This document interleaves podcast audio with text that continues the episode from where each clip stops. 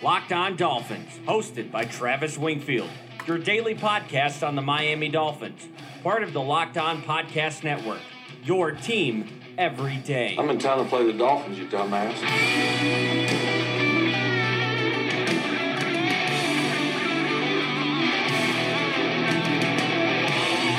What's up, Doll fans, and welcome into the Tuesday, August the 14th edition of the Locked On Dolphins podcast. I am your host, Travis Wingfield, and I'm here to bring you your daily dose of Miami Dolphins football. And on today's show, tempers flare on the practice field. We'll get you guys caught up on that and all of the news around Dolphins camp, as there is just one more day of practice open to the public. We discuss that, as well as the wide receiver and cornerback room, and how a trade could answer some questions at both of those spots. But first, I kindly invite each and every one of you to please subscribe to the podcast on Apple Podcasts. Leave us a rating and leave us a review once you have done so. Give me a follow on Twitter. It's at Wingfield NFL. The show is at Locked On Fins. And of course, the number one blog in the Locked On Network, lockedondolphins.com, for all your daily written content needs.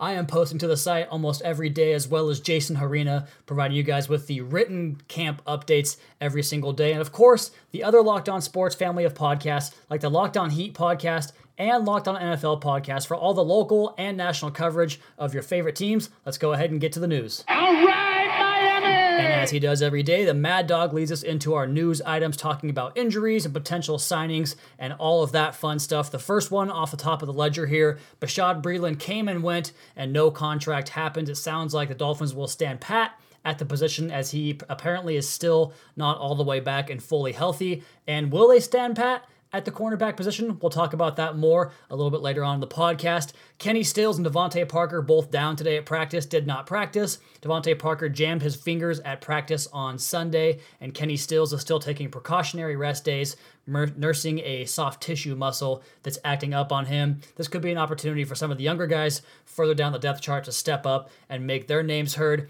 Jake Brendel is still down. William Hayes is still down. Mike Hull won't be around for a while. And Frank Gore was gifted a Veterans Day off. It was a busy, heated day at practice today. So let's go ahead and get right into it. That's another Miami Dolphins.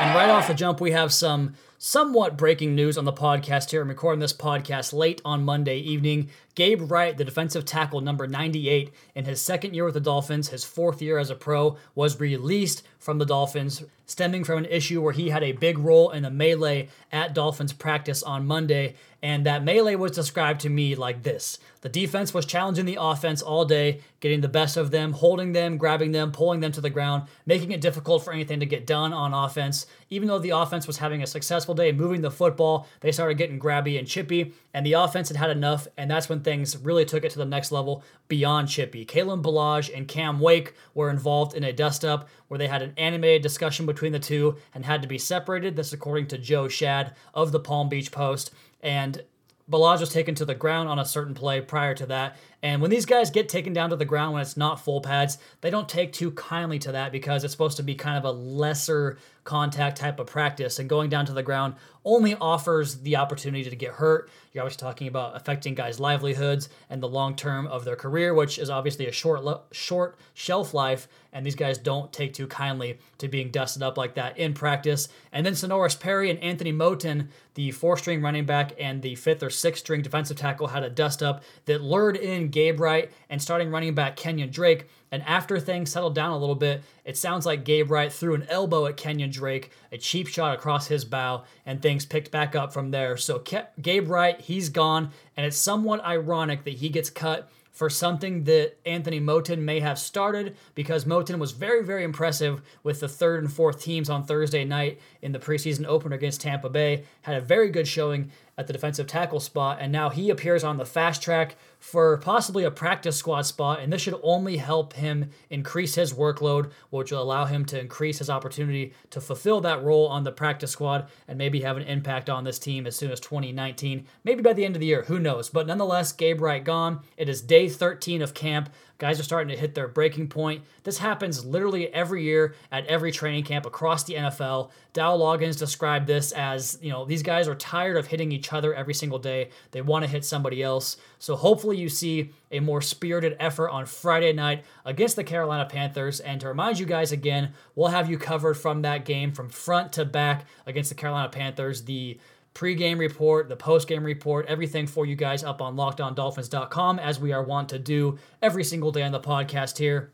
And just a couple of more notes from practice earlier on Monday morning. It sounds like Ja'Wuan James was sent on a lap after he jumped off a false start, jumped off sides on a false start, I should say. Offensive line coach Jeremiah Washburn had hit his breaking point as well. So things are starting to kind of come to a head. These guys are really getting to the point of camp where they're sick of doing this stuff and they want the season just to get here. So Ja'Wuan James getting disciplined. And speaking of discipline, I heard that there was an ESPN segment that tore Ryan Tannehill up for his actions regarding Kalen Ballage on Sunday's practice, and I just thought it was kind of a double standard or an interesting dichotomy regarding the Dolphins quarterback because I've heard about Tom Brady kicking a football or sending a player to the locker room, whatever it is, his leadership role has always been lauded and applauded for just being Tom Brady and the GOAT. And obviously, these guys are judged on two different planes. I'm not trying to compare Ryan Tannehill to Tom Brady, but it's just funny that Tom Brady gets all that praise for doing something. Ryan Tannehill does the exact same thing, and the praise goes in the opposite direction, saying that he doesn't have control of his team or he doesn't have the right to do that. Who is he to make those moves? Well, he's the seventh year veteran quarterback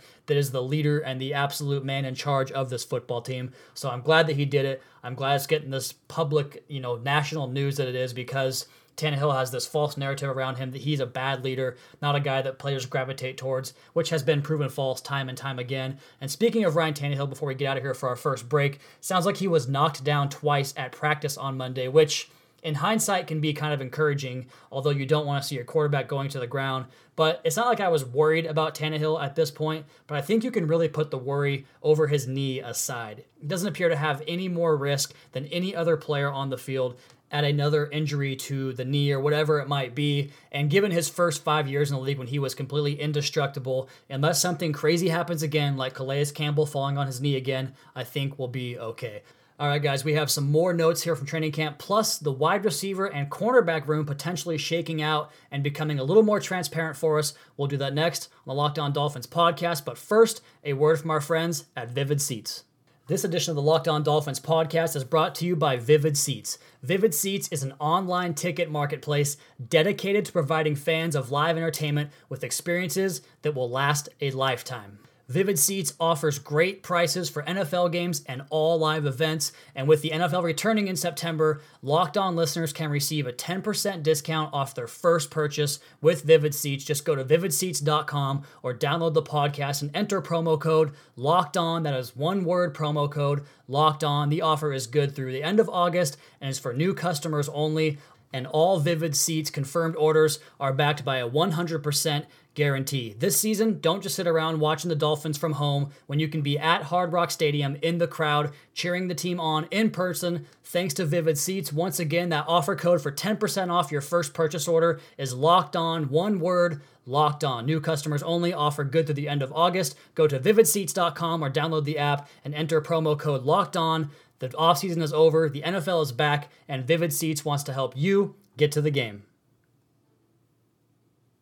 Rolling on into segment two, and at the top of the show, I mentioned Kenny Stills and DeVante Parker both missing practice on Monday, August the 13th. And in their absence, Albert Wilson slides right into that role vacated by Kenny Stills, while Jakeem Grant finds himself getting the call for the injured DeVante Parker, and that just barks right up the same tree that I was clamoring over for Grant to get more reps than DeVante Parker, not just in the preseason, but when the season actually kicks off for real on September the 9th. Hell, I was even on ESPN radio yesterday morning, or excuse me, Sunday morning, and I said the exact same thing to those guys there on 790 The Ticket, ESPN South Florida. And Armando Salguero wrote an article and the entire article was based upon DeVante Parker's immaturity and his disappointing career so far. And Parker gets himself right into the mentions on Twitter and posts these crying, laughing emojis, once again, just proving the guy does not understand what it takes to be a professional, going after media members and getting himself involved in stuff that will only serve to distract him as a professional. And as for the on field impact, I asked for an elevation for Isaiah Ford and Francis Owusu, and I imagine we'll get that now on Friday night against the Carolina Panthers. Look for Wilson and Grant to start the game with Danny Amendola, and then the next two guys up being Ford and Francis, getting themselves an opportunity to prove they belong on the 53 man roster. And this is a great opportunity for them that being Ford and Francis to play more, but also an opportunity for the Dolphins to rid themselves of DeVante Parker and getting him off the roster after all of this up and down disappointment, all these press conferences and coaches having to come out and say Parker's looking better, he's working harder, all this stuff you don't get with players that are good professionals that do what they're supposed to do every single day. And speaking of trading off DeVante Parker, the Dolphins were unable to sign Bashaud Breeland today meaning that he is either not healthy or just not the guy they want to have right now. And they might be back in the cornerback market. And that brings up the idea that maybe they might have to find a way to get creative and make a trade to find that cornerback to settle in opposite Xavier Howard because it sounds like outside of Xavier Howard and Bobby McCain, they aren't too comfortable with what they have at the position. And Bobby McCain, once again, working outside at practice. He's playing very well out there. He played very well out there last season in spot duty, albeit 56 reps, according to our friends over at Pro Football Focus, on the outside. And one thing you guys have to remember just because he plays on the outside in base when there's only two cornerbacks on the field, that doesn't mean he's not going to still play the slot when they go nickel. He kicks right inside to nickel. You bring Cordrea Tankersley onto the field, and he'll play those 25 to 30% of the reps on the outside. And McCain just becomes a 100% snap taker opposed to being a 70 to 75% nickel cornerback. So just please understand that. Don't ask me on Twitter why you want to move McCain from the slot. He still plays the slot when there's a slot to cover, but when there isn't, he plays the outside because he's your second best cornerback, and you've got to get the best players on the field. What this says about Cordrea Tankersley just means maybe he hasn't stepped his game up quite enough to a level where they feel comfortable, and the Dolphins might have to explore options outside of the roster because uh, you know, the Torry McTyer news was fun to run with for a couple of days, but let's be honest about what he is. And he looked good in spot duty as a rookie, an undrafted free agent rookie in 2017. But do you really feel comfortable? Like if Torry McTyer was starting for the New York Jets or the Buffalo Bills or the New England Patriots, would you look at that spot and say, wow, they got that spot locked up? No, you wouldn't. You'd say that's a guy we attack every single play because he is the weak link. And I'm not trying to dog Torry McTyer. I'm just talking about the opponent's perception of what this defense and what this team are because every single team will look at the starting roster for the Miami Dolphins before they play them, and they're going to try to pick out guys they can attack, guys they can exploit, guys that can get into unfavorable matchup problems, and they'll go after them. That's what NFL coaches do. That's why they're paid the big bucks to do what they do, and that's what everybody in the league will do to the Dolphins. So, who are these potential trade partners you could try to find a cornerback in return for? Because I think it's going to have to be DeVante Parker. You might be able to toss Andre Branch out there, but once again, his contract and the level of money he is owed for this season and frankly, it's it's just not really tenable for the Dolphins to move Andre Branch because of what he is owed. And once again, they can get out of that contract after this season, and I imagine they will do so because Andre Branch, while he is a formidable sub package or rotational pass rusher, a guy that can come off the bench and give you a rush in the fourth quarter, he's definitely not worthy of a $9 million a year starting mid level defensive end type of money that he's getting. Once again, Mike Tannenbaum dishing out that contract and then immediately having him replaced by Charles Harris and Robert Quinn in the future. So the Dolphins will have to finagle some room there, but we're going to talk more about DeVante Parker and some potential trade partners for the receiver on the other side of the Locked On Dolphins podcast at Wingfield NFL at Locked On Fins. Cranking it back up for the third segment here, the Locked On Dolphins podcast for August the 14th, Tuesday. One more day of practice remaining to talk about on tomorrow's podcast, as well as the Twitter mailbag. But first, let's go ahead and talk about these potential trade partners if the Dolphins were to decide to move on from DeVante Parker, something I have been talking about almost the entire offseason, it seems, DeVante Parker potentially being on the outs. And it goes back to, I think it was March of 2017 when I tweeted something about DeVante Parker not being long for the roster. He hops on Twitter, tells me to fuck off about it. And that was kind of where my legacy began as a Dolphins coverage guy. I got a lot of crap for that on Twitter back then, but my disdain for Parker and what he is as a player has continued to grow from there as he has continued to detach himself from football and from being a dominant professional that he possibly could have been with all of that talent. So now here we are on August 14th, 2018, talking about potential trade partners for cornerbacks that could come over in exchange for DeVante Parker. And you have to look at these teams back end of the cornerback depth chart because they're not going to give up a starter for DeVante Parker for one year of DeVante Parker, potentially a fifth year option at nine million bucks in 2019, and then extending him beyond that for a guy that hasn't shown a propensity for being a professional and a guy for being prepared to get himself in the right position to succeed as a pro. So I wrote down five teams with a couple of players on them that I think could be intriguing to the Dolphins. There's not a lot of connection here. I'd maybe looked at guys they were connected to in the pre-draft process or guys that were from former teams that some of our coaches had been on, that type of thing. Teams that need receivers at least in that mold. So I put down five teams. I put down, I think I got six corners on this list. So let's go ahead and start with Dow Loggains' former team in Chicago, the Chicago Bears. And one of the things I looked at on these cornerbacks that I picked were are they do they fit the prototype for what Miami wants to do? And yeah, the Dolphins have kind of strayed from that a little bit but I think still deep down at their core, they prefer six foot plus corners, guys that are long, guys that can grab and get physical and challenge routes right off the line of scrimmage. So with the Bears, second year corner or third year corner, I should say, Marcus Cooper, he is six foot two, a name that I would probably circle if I was Miami looking at trying to trade DeVante Parker. And the Bears, they might not have as big of a receiver need as they did in the past, but then again, they are relying on guys like Kevin White to finally get healthy and produce for them. Up next, the Cincinnati Bengals. We've always had connections to the Bengals and their players. I think part of that was the Kevin Coyle connection. I realize he is no longer here, but KeiVarae Russell is buried on that depth chart behind three or four pretty good corners for the Bengals. He fits that mold again, a longer player. And the Bengals did release Brandon LaFell earlier this offseason, making me think they might need